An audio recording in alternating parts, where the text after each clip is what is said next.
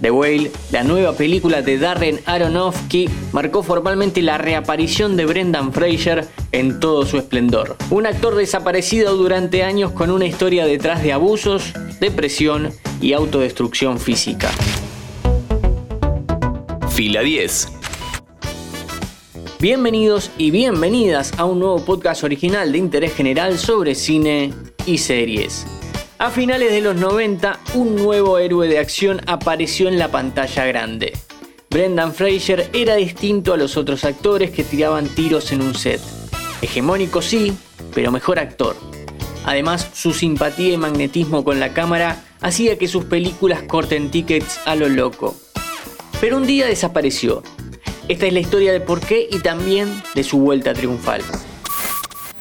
Si hablamos de héroes de acción a mediados de los 90 y principios de los 2000, la lista es de lo más variopinta. Por esos años hicieron tanques de Hollywood actores que venían de los lugares más diversos. Nicolas Cage, un expresionista que sorprendió saliendo de su zona de confort con Contracara y Con Air. Keanu Reeves, un hombre que rompió la taquilla con Point Break, Matrix y Máxima Velocidad. Los que ya estaban de antes, Stallone, Schwarzenegger y Van Damme. Entre todos esos apareció uno que era distinto. Brendan Fraser no era el fisicoculturista, tampoco el actor de película prestigiosa que pasaba a la acción.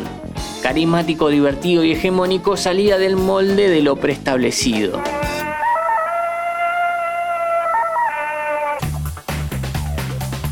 Con George de la Selva primero y después con La Momia 1 y 2, Fraser estaba haciendo que la industria gane mucha plata. Solo con esas tres películas el actor recaudó $1.000 millones en entradas. Cuando sos una primera figura de Hollywood, te miman y te tratan de maravilla, aunque también está todo lo que pasa detrás. Siendo figura del cine del nuevo milenio, a Fraser lo invitaban a todos lados. Galas, ceremonias, premiers, programas de TV, etc. En el año 2003, la Asociación de la Prensa Extranjera de Hollywood, los muchachos que entregan los Globos de Oro, lo invitaron a un almuerzo.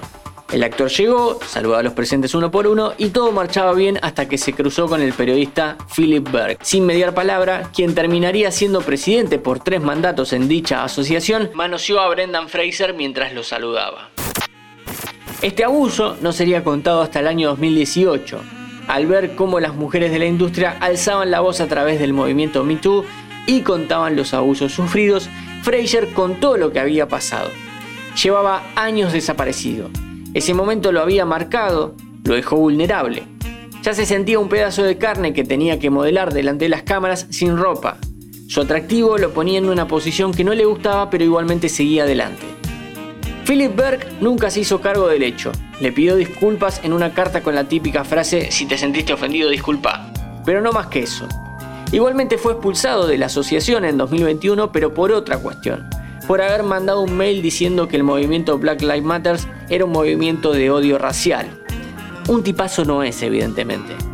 Además de la depresión disparada por este abuso, Fraser sufría problemas físicos por el esfuerzo que le demandaba ser un héroe de acción.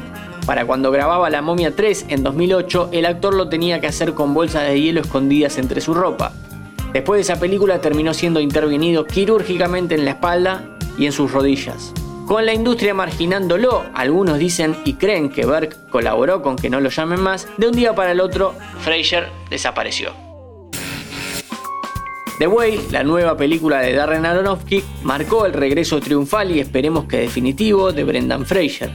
Así como en Requiem for a Dream, El Luchador y El Cisne Negro, esta es otra película de Aronofsky sobre las adicciones, la autodestrucción física y la depresión. La incorporación de Fraser al proyecto fue un acierto, no solamente por lo que hace en pantalla, que es lo más importante, sino también porque por primera vez el actor puede mostrar algo distinto y mostrarse a sí mismo de otra manera en esta nueva etapa de su vida. La película es un drama que sigue a un docente que sufre de obesidad mórbida y que parece estar en la que sería la última semana de su vida. Es bastante teatral, cruda, con diálogos ampulosos, pero que le permiten brillar a Fraser. Creo que es lo que más se disfruta y espero que ahora, conociendo esta historia, la veas con otros ojos. Mi nombre es Matías Daneri y te espero en un próximo episodio. Este episodio fue una producción de Interés General Podcast. Desde el 2020, acompañándote todos los días, 5 minutos, para que conozcas algo nuevo.